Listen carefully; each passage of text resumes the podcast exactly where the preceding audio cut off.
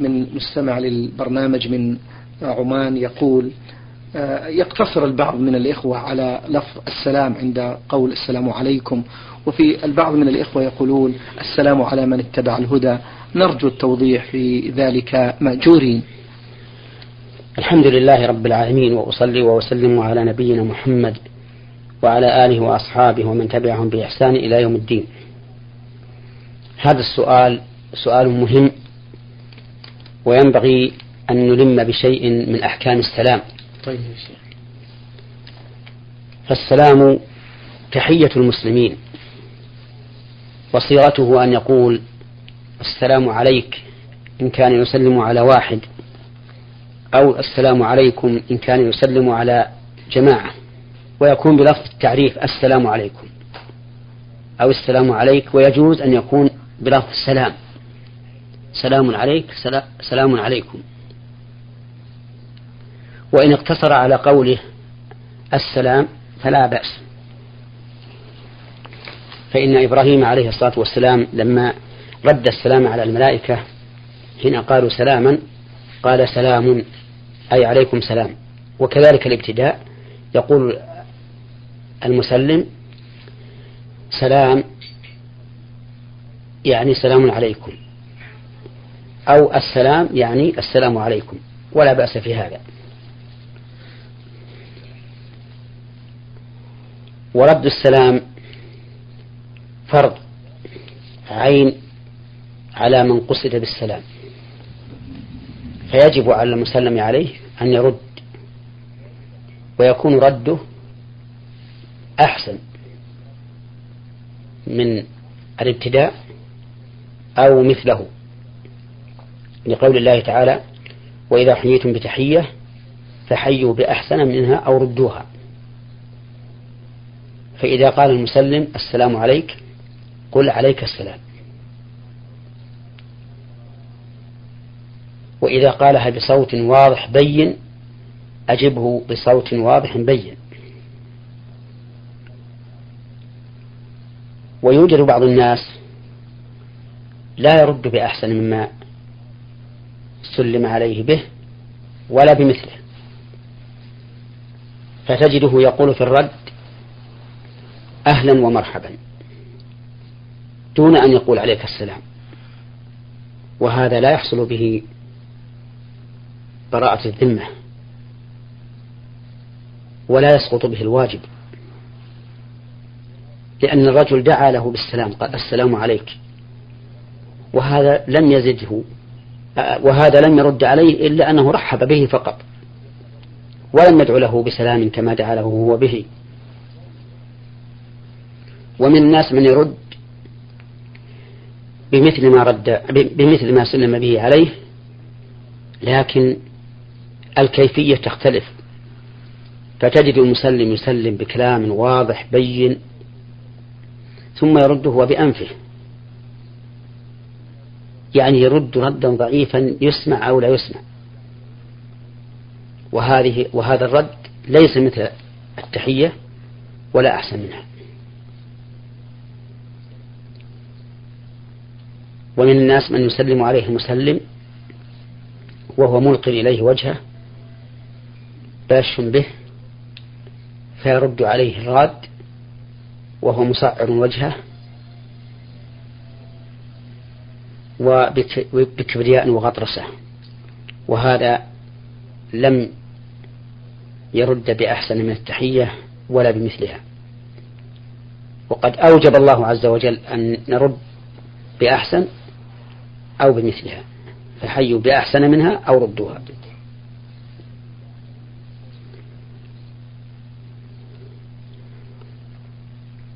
ومما يتعلق بالسلام أنه يسلم الصغير على الكبير والقليل على الكثير والراكب على الماشي والماشي على القاعد. هذا هو الأفضل والأحسن. فإن لم يكن فليسلم الآخر فليسلم الآخر. يعني مثلا لو لاقاك صغير ولم يبدأك بالسلام فابدأ به أنت. وكان النبي صلى الله عليه وعلى آله وسلم يسلم على الصبيان إذا مر بهم.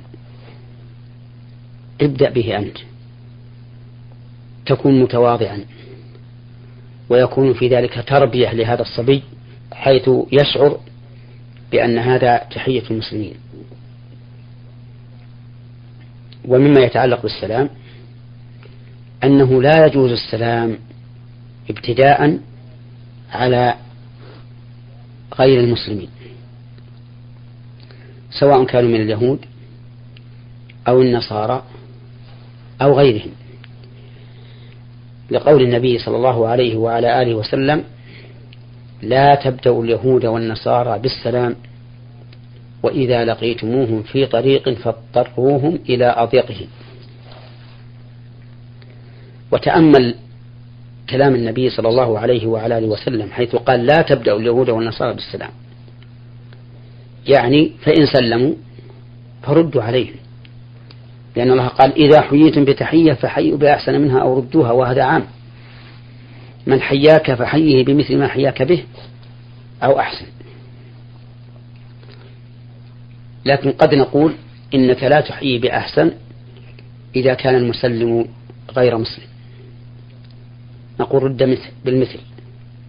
لأنك لو سلمت بأحسن زدته إكراما.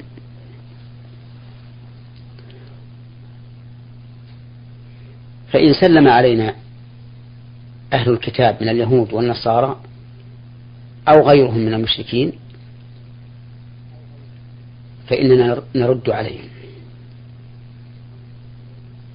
بمثل ما حيونا به. وكانت وكان اليهود يمرون بالنبي صلى الله عليه وعلى آله وسلم في المدينة ويقولون السام عليك. السام عليك يعني الموت. فيدعون بالموت على الرسول عليه الصلاة والسلام. فأخبر النبي صلى الله عليه وعلى آله وسلم أنهم إذا سلموا علينا قالوا السلام عليكم وأمرنا أن نقول وعليكم. ولا نذكر شيئا. نقول وعليكم.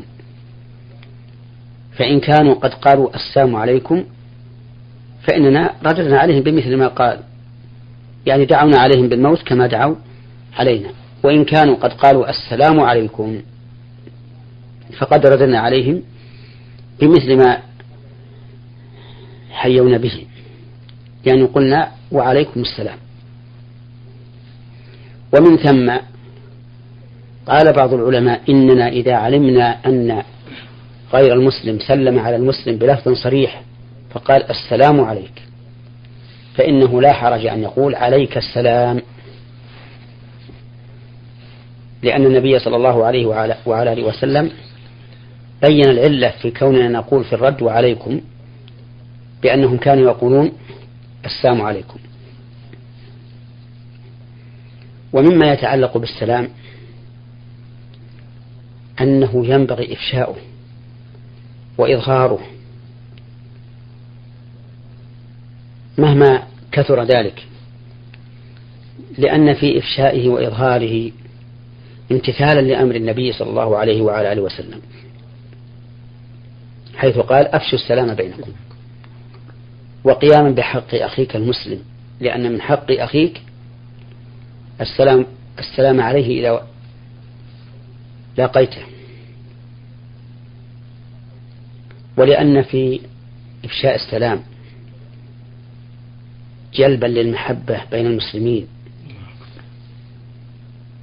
كما قال النبي عليه الصلاة والسلام والله لا تدخلوا الجنة حتى تؤمنوا ولا تؤمنوا حتى تحابوا. أفلا أخبركم بشيء إذا فعلتموه تحاببتم أفشوا السلام بينكم. أي أظهروه وأعلنوه حتى يكون فاشيا ظاهرا. إذا إفشاء السلام فيه هذه المصالح العظيمة. التواد وأنه سبب لدخول الجنة. وإن من المؤسف أن الناس الآن أكثرهم لا يفشي السلام. يمر بك فيضرب كتفه كتفك ولا يسلم إلا من شاء الله. وأن كثيرا من الناس لا يسلمون إلا على من يعرفون. ومن لا يعرفون لا يسلمون عليه. وهذا خلاف السنة. السنة أن تفشي السلام على من عرفت ومن لم تعرف. وأنت إذا سلمت حصل لك الفوائد التي سمعت. وحصل لك ثواب آخر. وهو أن كل تسليمة فيها عشر حسنات.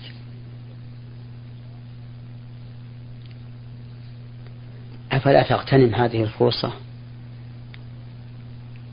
لو سلمت في مرورك من بيتك إلى المسجد على ثلاثين نفرا لحصل لك ثلاثمائة حسنة. حسنة تجدها يوم القيامة أحوج ما تكون إليها. ولو تركت السلام على من لاقيت فاتك هذا الأجر وحصل في قلب أخيك الذي لاقاك ولم تسلم عليه ما يحصل من الكراهة والعداوة والبغضاء وفاتك خير كثير. وانظر لو أن أحدا من الأغنياء قال كل إنسان يمر بهذا السوق ويسلم على من فيه وهم مئة. وسأعطيه لكل مرة ريالا واحدا. أفتجده يهمل السلام؟ لا يهمل السلام يسلم. وربما يسلم مرتين لعله يحصل ريالين. وهذا من قلة الوعي. ولو أن طلاب العلم كانوا هم القدوة في ذلك وأفشوا السلام بينهم وبينهم وبين الناس ودعوا الناس إلى هذا لفشى السلام في الأمة. ولكن الكل مفرط متهاون. نسأل الله تعالى أن يعاملنا بعفوه نعم. اللهم بارك الله فيكم فضيلة الشيخ. آه هذا السائل آه من مصر جمهورية مصر العربية يقول فضيلة الشيخ لدينا خطيب كثيرا ما يستخدم في خطبه يوم الجمعة آه أثناء ذكر الرسول صلى الله عليه وسلم آه، يقول قال حبيب الله وهكذا فهل في هذا شيء؟ نعم. من المعلوم أن رسول الله صلى الله عليه وآله وسلم حبيب إلى الله ولا شك. ولكن خير من أن نقول إنه حبيب الله أن نقول إنه خليل الله. لأن الخلة أعلى أنواع المحبة. فإذا وصفت رسول الله صلى الله عليه وسلم بالحبيب نزلت مرتبة المحبة من الخلة إلى المحبة. فالأولى أن نقول خليل الله. لقول النبي صلى الله عليه وعلى آله وسلم إن الله اتخذني خليلا كما اتخذ إبراهيم خليلا. ويدلك على أن الخلة أعلى من المحبة. أن النبي صلى الله عليه وعلى آله وسلم قال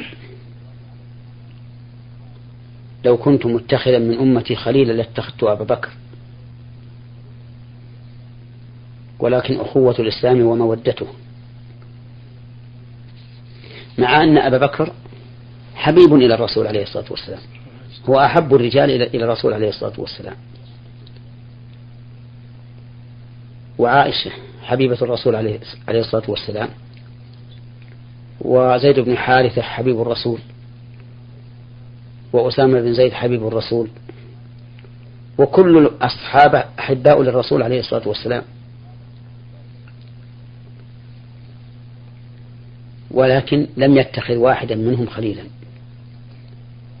لأن الخلة أعلى أنواع المحبة والرسول عليه الصلاة والسلام أراد أن تكون خلته لله سبحانه وتعالى. ويدل لذلك أيضا أن المحب أن محبة الله للمؤمنين عامة. فالله يحب المؤمنين ويحب المتقين ويحب المقسطين. ويحب الصابرين. ولكن لا نعلم أنه اتخذ خليلا إلا محمدا صلى الله عليه وعلى آله وسلم وإبراهيم. وبهذا تبين أن الذين يصفون رسول الله صلى الله عليه وعلى آله وسلم بالمحبة ويدعون الخلة أن فيهم نوعا من التقصير. وأن الأولى أن يصفوا رسول الله صلى الله عليه وعلى آله وسلم بخليل الله عن حبيب الله. ومعلوم أن الخلة إذا ثبتت فالمحبة من باب أولى. نعم. بارك الله فيكم. من اليمن خاء عين دال شبوة له مجموعة من الأسئلة. يقول فضيلة الشيخ ما هو تفسير حديث الرسول صلى الله عليه وسلم من سن سنة في الدين لم يكمل الحديث يقول أرجو بذلك إفادة مأجورين. من سن في الإسلام سنة حسنة فله أجرها وأجر من عمل بها إلى يوم القيامة. هذا لفظ الحديث. نعم.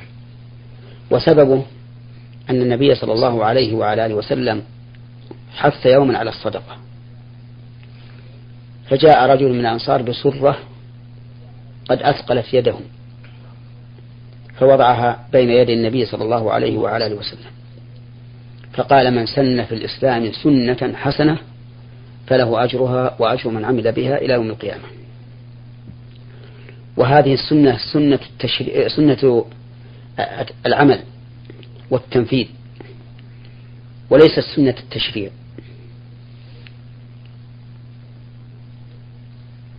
فإن سنة التشريع إلى الله ورسوله فقط. ولا يحل لأحد أن يشرع في دين الله ما ليس منه أو يسن في دين الله ما ليس منه لأن ذلك بدعة وقد حذر النبي صلى الله عليه وعلى آله وسلم من البدع وقال كل بدعة ضلالة. لكن من سبق إلى عمل لم يسبقه إليه أحد وأحيا أو أحيا سنة أميتت كان قد سن في الإسلام سنة حسنة. فله أجرها وأجر من عمل بها إلى يوم القيامة. وكذلك أيضا من سن سنة تكون وسيلة لأمر مشروع ولم يكن سبقه إليه أحد فإنه يكون داخلا في الحديث أنه سن سنة حسنة فله أجرها وأجر من عمل بها إلى يوم القيامة. كما لو ابتكر طريقة يسهل بها الحصول على الآيات أو يسهل بها الحصول على الأحاديث أو ما أشبه ذلك. فإنه في هذه الحال يكون قد سن سنة حسنة فيكون له أجرها وأجر من عمل بها إلى يوم القيامة. فإذا السنة في الإسلام تنقسم إلى ثلاثة أقسام. سنة تشريع وسنة عمل أو سنة سبق إلى عمل وسنة وسنة وسيلة. فأما سنة التشريع فإنه لا يحل لأحد أن يشرع ما لم يشرعه الله ورسوله. وسنته هذه تعتبر بدعة وضلالة مردودة عليه. لقول النبي صلى الله عليه وعلى آله وسلم عليكم بسنتي وإياكم ومحدثات الأمور ومن عمل عملا ليس عليه أمرنا فهو رد. جاءت هذه الكلمات في أحاديث متعددة. أما سنة السبق فمثل الحديث الذي ذكرناه آنفا أن يحث أحد على عمل خير فيتقدم إنسان يكون أول من بادر به فيتابعه الناس في ذلك فيكون قد سن سنة حسنة. وأما سنة الوسيلة فكالذي ذكرناه أيضا. يحدث يبتكر الإنسان شيئا يكون به الوصول إلى أمر مشروع ولم يكن سبقه أحد على هذا الابتكار فيكون قد سن في الإسلام سنة حسنة. فله أجرها وأجر من عمل بها إلى يوم القيامة. نعم. بارك الله فيكم. له سؤال ثاني فضيلة الشيخ يقول هل تجوز الصلاة خلف إمام يتعامل بالسحر؟ أولا السحر محرم ومنه ما هو كفر. كما قال الله تبارك وتعالى واتبعوا ما تتلو الشياطين على ملك سليمان. وما كفر سليمان ولكن الشياطين كفروا. يعلمون الناس السحر. وما أنزل على الملكين ببابل هاروت وماروت.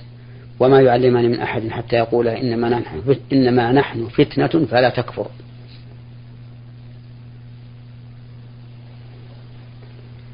فالسحر حرام.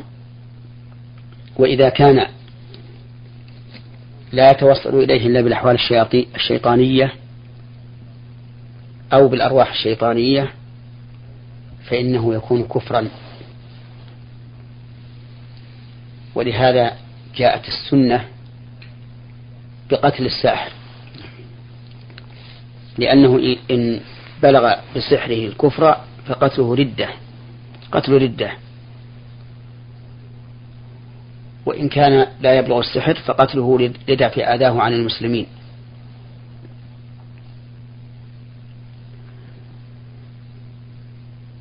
فمن ابتلي بشيء من ذلك فعليه أن يتوب إلى الله ويدع هذا العمل. ومن تاب وعمل صالحا مؤمنا بالله عز وجل يبد فإن الله يبدل سيئاته حسنات. وليعلم أنه لا يمس أحدا بسوء إلا كان عليه وزره. وربما يملى لهذا الساحر فلا يعاجل بالعقوبة وتؤخر عقوبته إلى الآخرة نعوذ بالله. أما سؤال السائل حيث يقول يقول فضيلة الشيخ هل تجوز الصلاة خلف إمام يتعامل بالسحر؟ نعم. أما سؤال السائل وهي الصلاة خلف إمام يتعامل بالسحر فإنه إذا كان سحره هذا يبلغ به الكفر لا تجوز الصلاة خلفه لأنه كافر لا صلاة له. لا تقبل صلاته ولا يصح أن يكون إماما. وأما إذا كان سحره لا يبلغ الكفر فهذا ينبني على خلاف العلماء في فاعل الكبيرة إذا لم يتب منها هل يصلى خلفه أم لا؟ ولكن يجب أن نصلح هذا حال هذا الساحر قبل أن نسأل هل نصلي خلفه أو لا نصلي. السائل أنور مصري مقيم بالكويت يقول ما الحكمة من تقبيل الحجر؟ نعم. يرجو بهذا إفادة مأجورين. الحكمة من تقبيل الحجر. نعم. بينها أمير المؤمنين عمر بن الخطاب رضي الله عنه. حيث قال إني أعلم أنك حجر لا تضر ولا تنفع. ولولا أني رأيت رسول الله صلى الله عليه وسلم يقبلك ما قبلتك. كهذه الحكمة. التعبد لله عز وجل باتباع النبي صلى الله عليه وعلى آله وسلم في تقبيل هذا الحجر. وإلا فهو حجر من الأحجار. لا يضر ولا ينفع كما قال المؤمنين. فهذه الحكمة. ومع ذلك فإنه لا يخلو من ذكر الله عز وجل لأن المشروع أن يكبر الإنسان عند ذلك. فيجمع بين التعبد لله تعالى بالتكبير والتعظيم والتعبد لله عز وجل بتقبيل هذا الحجر اتباعا لرسول الله صلى الله عليه وعلى آله وسلم. وبه يعرف أن ما يفعله بعض الناس من كونه يمسح الحجر بيده ثم يمسح على وجهه وعلى صدره تبركا بذلك فإنه خطأ وضلال وليس بصحيح وليس المقصود من استلام الحجر أو تقبيله التبرك التبرك بذلك بل المقصود التعبد لله باتباع شريعة محمد صلى الله عليه وعلى آله وسلم. وكذلك يقال في استلام الركن اليماني. نعم. إن المقصود به التعبد لله باتباع النبي صلى الله عليه وعلى آله وسلم حيث كان يستلمه. ولهذا لا يشرع استلام بقية الأركان. فالكعبة القائمة الآن فيها أركان أربعة. نعم الحجر والركن اليماني والركن الغربي والركن الشمالي. فالحجر يستحب فيه الاستلام والتقبيل فإن لم يمكن فالإشارة. والركن اليماني يسن فيه الاستلام دون التقبيل فإن لم يمكن الاستلام فلا إشارة. والركن الغربي والشمالي لا يسن فيهما استلام ولا تقبيل ولا إشارة. وقد رأى ابن عباس رضي الله عنهما أمير المؤمنين معاوية بن أبي سفيان يطوف ويستلم الأركان الأربعة فأنكر عليه. فقال له معاوية إنه ليس شيء من البيت مهجورا يعني كل البيت ينبغي أن يعظم. فقال له ابن عباس لقد كان لكم في رسول الله أسوة حسنة. وقد رأيت النبي صلى الله عليه وعلى آله وسلم يستلم الركنين اليمانيين يعني الحجر الأسود والركن اليماني. فتوقف معاوية وصار لا يستلم إلا الركنين اليمانيين اتباعا لسنة النبي صلى الله عليه وعلى آله وسلم. وهذا واجب على كل أحد سواء كان صغيرا أو كبيرا. كل الناس أمام الشرع صغار. وفيه فضيلة ابن عباس رضي الله عنهما وفضيلة معاوية رضي الله عنه. نسأل الله أن يوفق رعيتنا ورعاتنا آمين. لما فيه الخير والسداد والتعاون على البر والتقوى. اللهم آمين. شكر الله لكم فضيلة الشيخ وعظم الله مثوبتكم على تفضلكم بإجابة السادة المستمعين.